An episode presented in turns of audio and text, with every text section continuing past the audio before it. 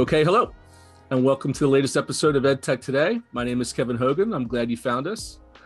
With me today, Erez, uh, you are a returning guest. Uh, I guess it was about six months ago where we had the uh, unfortunate duty to talk about what else the pandemic and how schools were uh, responding to the, the pandemic. Thankfully, uh, the news this week, uh, as we record, this was ha- the announcement was yesterday. Um, some big news that doesn't necessarily involve the pandemic, but uh, my first question has been to all the executives that I've been speaking with as I struggle to go to the supermarket just to get food without you know forgetting my mask or just getting basic functions done during the day. How do you make a major merger during a global pandemic? It's a good question. I i think the pandemic in a lot of ways um, allowed people uh, some time back, and there seems to be um, more focus and discipline, at least at the executive level. Uh, so you know, people are more uh, they stay put, they're more available uh, to have the conversations but you know a lot of these things uh, especially big mergers you want to meet people in person shake hands look people in the eyes and that's all obviously difficult. And now that we've completed this uh, merger we're starting integration and integration is definitely going to be more difficult uh, when people can't sit around a boardroom and talk. Right.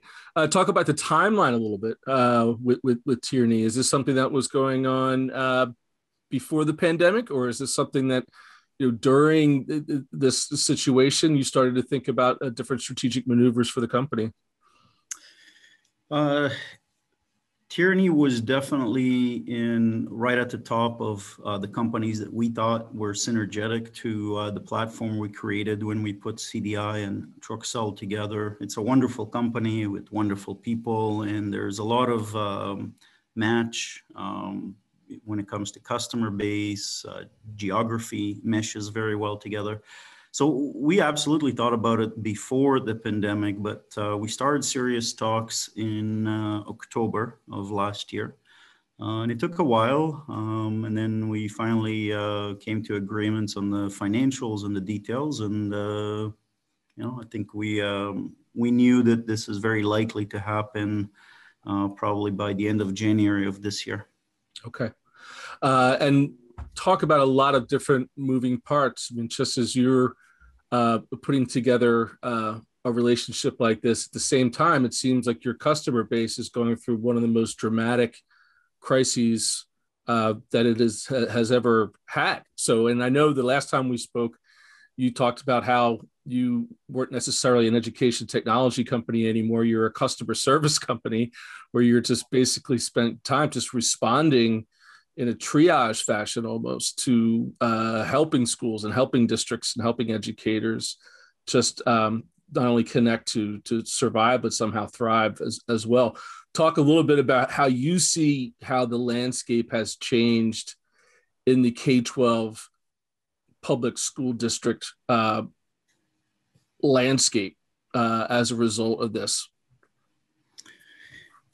well, there's been a lot of good work that has taken place over the last 13 months um, since last year, March. Um, a lot of districts have invested heavily in uh, technology and built up their digital platform. Um, most either uh, have a hybrid and a remote learning solutions working, or at least are uh, in the process of getting it done. And I'm fairly certain that by the time that schools restart in August uh, or September in Canada, most districts will have a working solution just in case. I don't think that there's any more, um, there's any excuses that would be accepted if you don't have um, a, a, remote and hybrid learning solutions ready to go that said, you know, th- this is all new. And, you know, you said uh, they, have been dealing with uh, a catastrophe like situation, but, you know, you don't want to let any good catastrophes go to waste. Um, the silver lining is that uh, education has finally uh, embraced technology, and I think that's going to serve them very well. I think the pandemic probably moved all of North American education forward by maybe three years when it comes to this platform. Uh, and we're finally seeing some results. So we're finally seeing um, software, hardware training, uh, and services that are coming together in a way that are actually improving learning outcomes, which is something that was hard to um, point to when it comes to technology over the last few years. So I'm excited. Uh, I think school districts will continue to deal with difficulties uh, for the next few years because the digital platform that they built is too big um, and they don't have the resources to necessarily support, maintain it, and uh, they're struggling. And we are trying our best to become that, you know, outsourced service provider that can come in and support where uh, where they need help. Um, but I think they'll continue to struggle as they get comfortable with it. Um, and uh, you know, the, the, good thing is that there's a lot of money sloshing around right now because of the three rounds. Uh, so they have the funds. Uh, it's really just a question of planning and execution right now. And I think those funds will stick around for the next few years. Uh, and hopefully by then we'll make uh, smart decisions about continuing and funding them so that uh, things don't start breaking. Right. I mean, budgeting for uh, the eventual maintenance that needs to go through and, and keep right. that cycle going. Talk a little bit about um, some of the techniques you see some districts um, that maybe implemented them on the fly just because it was something that needed to be done that may actually stick around. Uh, where I mean, maybe they've it's become an innovation that will maybe eventually become a standard. Like I don't know, like the, the way we're communicating right now. I I've mm-hmm. spoken to a number of districts who said like this is the way they're going to have parent teacher conferences from here on out. Forget about being in the principal's office and waiting in line and, and, and all the rest that this is a better way to communicate sometimes with parents one to one. I'm just giving that as an example. Can you can you think of any others off the top of your head that maybe three years ago uh, if someone has said to you, well, this is the way schools are going to operate, you'd be like, forget about it. And now it's like, well, maybe so. Yeah, I think that technology is changing um, a lot of things in education in a way that will stick around and get us some results. Um, I think, I hope forever. Uh, so, you know, you mentioned uh, replacing in person meetings with uh, Zoom like meetings. Um, I think that that's true uh, for a lot of kids that are going to be sick. Uh, so, you know, if you're a kid and you're sick, there's no more excuses not to learn that day. I think the whole idea of learning always uh, is taking root. Uh, kids that have a device with them can do homework anywhere, can connect with other kids pretty much 24 7 uh, when they're awake. So I suspect that a lot of the concepts that we've talked about before the pandemic, like reversing the classroom and um, delivering curriculum across all times and all places, uh, they're now possible. And I expect that that should uh, help us and especially help us with kids that have situations that make it difficult for them to consistently show up in a classroom, you know, remote areas, kids with uh, difficulties, learning disabilities, with um, you know other forms of disabilities that make it difficult to physically show up. I think that's all advantageous. I also think that the uh, having technology at the side of students all the time allows us to do things like micro testing uh, to make sure that kids are staying at pace and not wait for that once a month test to find out that somebody's three weeks behind. Um, collaboration and delivering of homework, um, assessments, all of those things, you know, the moment that you get to the point where every kid has a device and everybody's connected with technology, the, the world of opportunity is open. I think where we're still short is that a lot of these technologies were not designed for classroom. So, you know, we're, we're talking on Zoom. Zoom is not a classroom technology. Uh, so whether Zoom continues to build their platform to offer some classroom functionality, or whether uh, other software providers that do classroom management will add Zoom-like capabilities, we need purpose-built uh, solutions for education. Those general uh, commercial type solutions, they work, but they're not perfect for education. And we're starting to see companies that are tweaking these technologies to be a better fit for the classroom. And I think that's gonna make a big difference.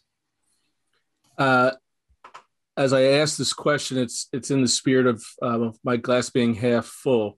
Uh, as as vaccines continue to to roll out, and looking specifically at North America, right, U.S. and, and Canada, uh, that this fall there will be back to normal as much as we can say it is a back to normal.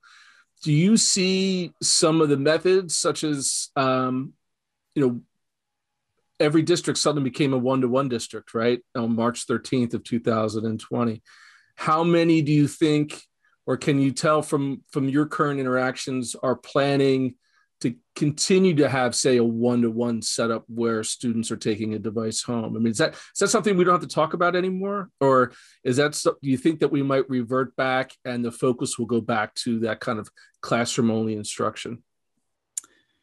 Um, I'm going to go out on a limb and say that this is not something that we will be negotiating uh, anymore. Um, we're seeing almost across the board acceptance that a device is the, the way that curriculum should be delivered.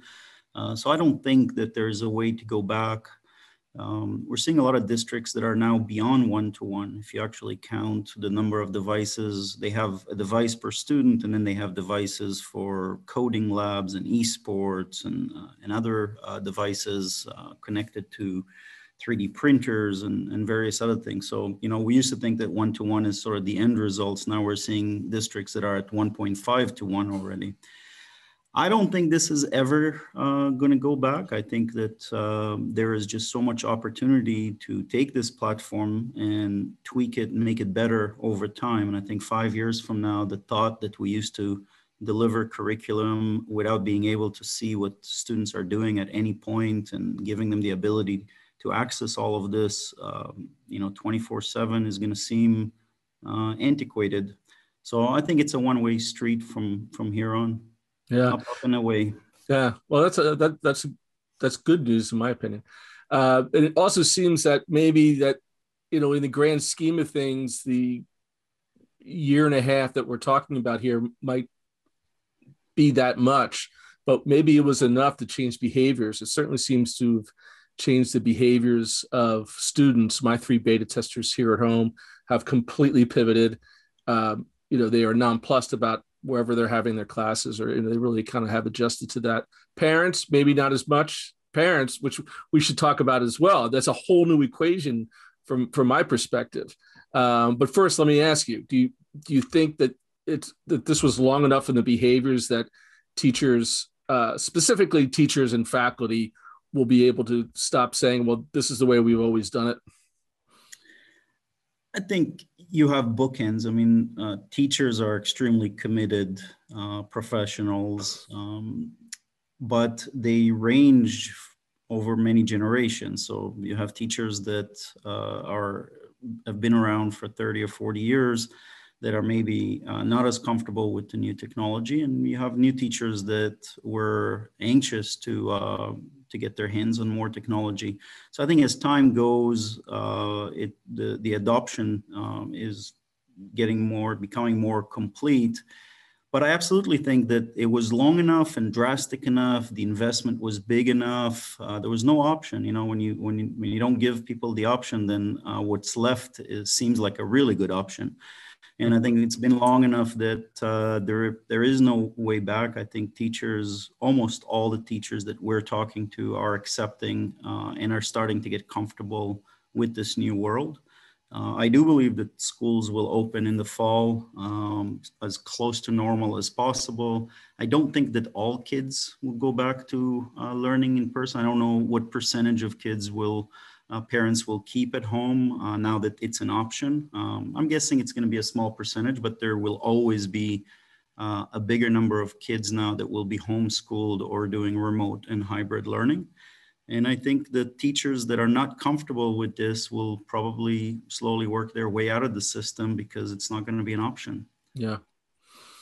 Uh, and I started to mention it before, but one of the big shifts that I've seen just in my coverage of the education space and education technology specifically is the the new inclusion of parents who became teaching assistants uh, around the world right?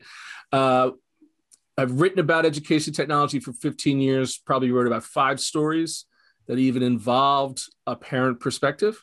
It was always a student a teacher administrator and you know even when you talked about remote learning. Um, it never seemed to be something that was part of the equation. Now it now it's front and center, right? Can you talk a little bit about how maybe that's changed the way uh, you you run your operation? There's definitely more tools now that used to be classroom tools or maybe classroom, school, and district tools that are now stretched uh, from the student in the classroom all the way to the parent. Um, so there's uh, a real focus on getting more information and feedback from the parents. Uh, listen, this is a personal opinion, and I talk to a lot of parents. Uh, I think they're exhausted. So I think parents are actually not committed to a change in platform and are anxious to get their kids back into school. Uh, so I don't think that that will survive. I don't think as parents we're going to get more engaged and start taking responsibility. And I'm not sure we should. Uh, mm. I think we have 3 million wonderful teachers uh, in North America that are anxious to get their kids back into classrooms. And I think the parents would be very happy to dump them back into a physical classroom and uh, go and uh, live their lives like they used to.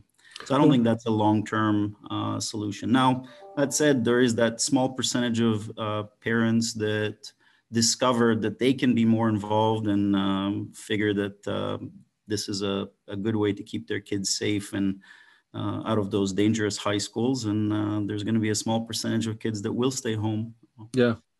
Well, what about from from a perspective of maybe the interfaces uh, making it easier for parents to just kind of follow along, right? Maybe in terms of pushing assessments, or as you were mentioning, like uh, when Johnny's progress starts to take a left hand turn, maybe the parent can find out about it three days instead of three weeks after after the fact right? I mean is that do you see that maybe there's been a software development acceleration that you mentioned three years that and maybe even from a parent behavior learning how to use this stuff as as as a more efficient way to to gauge and follow your kids progress? Yeah we absolutely saw a lot of the platforms that um, didn't have parent functionality before do now. Um, I think it's uh, it's it's a goal for most uh, classroom management or district SMS systems uh, to give some form of portal and accessibility to the data to the parents. I don't think it's difficult. You know, it seems to be a fairly easy plug-in. You're opening um, access to parents as long as the data is getting accumulated correctly within the district, uh, within the data systems, I think giving access, building some uh, user uh, input, you know, bi-directional input with parents is not very difficult.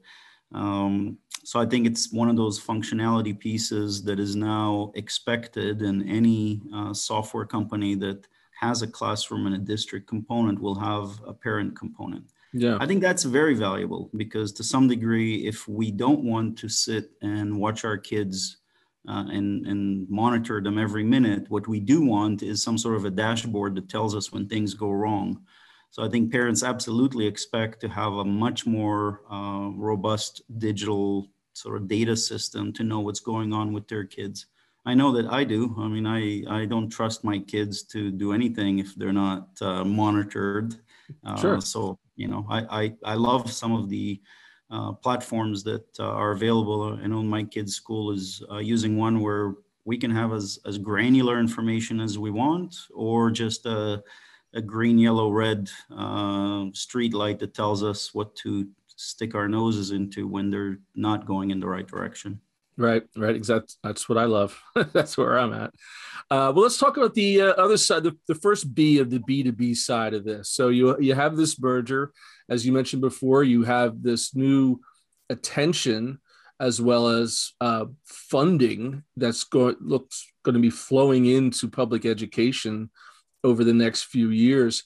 How is that affecting the way in which you approach districts? And the way that you help your current customers uh, affect this change?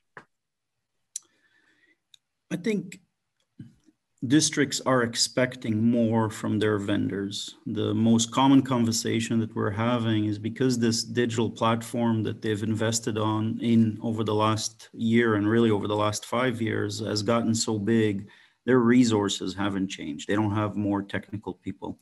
So uh, the most common conversations we're having is we need less vendors that can handle more of our, of our technology and more of the life cycle. We need help with planning and professional development. We need you to install and maintain and warrant. We want a 1-800 number where we can buy and service and get help.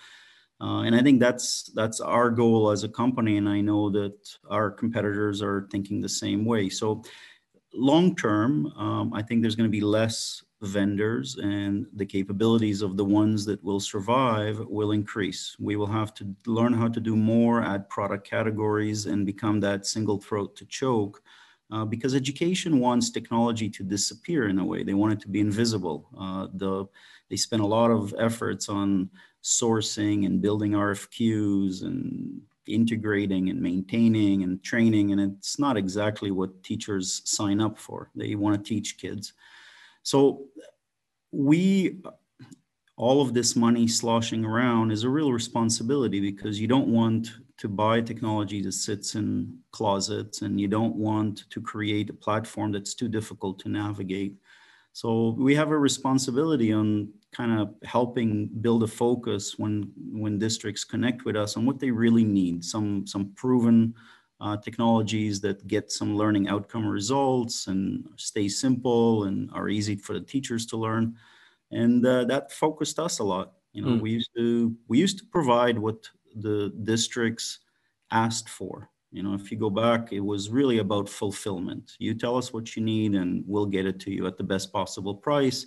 Today, we find ourselves a lot more involved in planning and building RFQs and uh, training teachers and then maintaining uh, assets right through the life cycle. So, at the risk of dating myself, it almost reminds me of when IBM stopped selling AS400s and just and became the business service partner for for corporate America, right? Just that kind of that, that shift to more services over uh, maybe just the delivery of, of technology.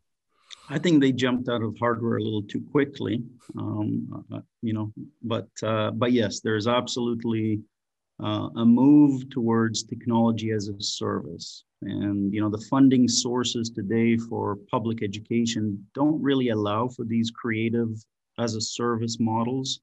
Uh, they can't guarantee revenue streams in future years, but I think that's going to change.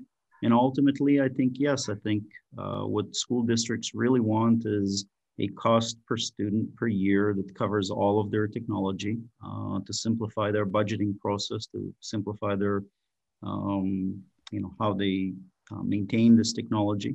And I think it's just a question of time before we move to uh, to that type of model. Yeah, let me move back a little bit to um, the use of technology and, how that may be shifting or ha- have shifted. Um, again through years in the past especially when you're looking at about district-wide implementation and technology it's very much a top-down dynamic right a district would come in and, and learning management system and they would tell the, the, the faculty what systems or what tools they could use and they're very jealous over uh, obviously over privacy and, and, data and things like that. Something i think that shifted uh, over the past year again in, in, in the chaos of the situation you found a lot more agency happening at the bottom uh, where teachers were finding tools and using tools and you know the whole idea like you know you're going to block youtube? I'm sitting here at home and, and you're going to block youtube for this? A lot of those things went out the window um, do you think that that will have an effect when we when we go back to the new normal that will will will there be a bottoms up uh, agency for not only teachers but maybe even students i mean you see the the use of TikTok by students over the past year as a learning tool, as a legitimate learning tool, um, was pretty powerful stuff. Um, talk a little bit about that, where you see uh, that pendulum uh, swinging. Yeah, you know, it's a good question because when you allow that, you know, call it the petri dish of, of experimentation that happens from students or teachers, you're creating a, a load on the technical department to support you know a thousand different software packages and different types of devices and screen sizes and it's a real challenge So you have to find the balance between um, giving that freedom to experiment and for ideas to filter up because those are the users and they can tell you best what works for them. And at the same time, uh, allowing for centralized control of, of devices and technology so that it doesn't become unmanageable uh, for technical departments. Um, you know, we historically sold to districts only, and we dealt with tech departments mostly. Today, we find that there's a lot more stakeholders at the district level and right down to the, the principals and teachers, and they become part of the decision. So, curriculum people and um, facilities people, there's just a, a, lot more stakeholders that are involved. I don't know, um, you know, the future if it's which direction it's going to go, I think we'll kind of weave in between. Um, I will say this: the technology is becoming more uh, portable and more connected. Different software packages now talk to each other. APIs uh, becoming more common. It's becoming a little less painful when different people in a district or different schools are using different things. Uh, they're talking to each other a lot better, and I think that's going to continue. So they might be more flexible without the without the pain as we move forward. Yeah. Well, Rez, uh, I knew this would happen. The toughest thing would be to uh, to stop this conversation. There's so much to talk about, and and you have so many news. Uh, but uh, congratulations on on the merger this week. It's a, it's a big deal. Uh, thank you for the work that you do and that Tierney does, and that have continued to do to help help students across this country and Canada. Um, and I look forward to speaking again soon. Hopefully, maybe in person uh, at an event like we like we used to. Kevin, it's always a pleasure to talk to you. And thanks everyone for watching the latest episode of EdTech Today.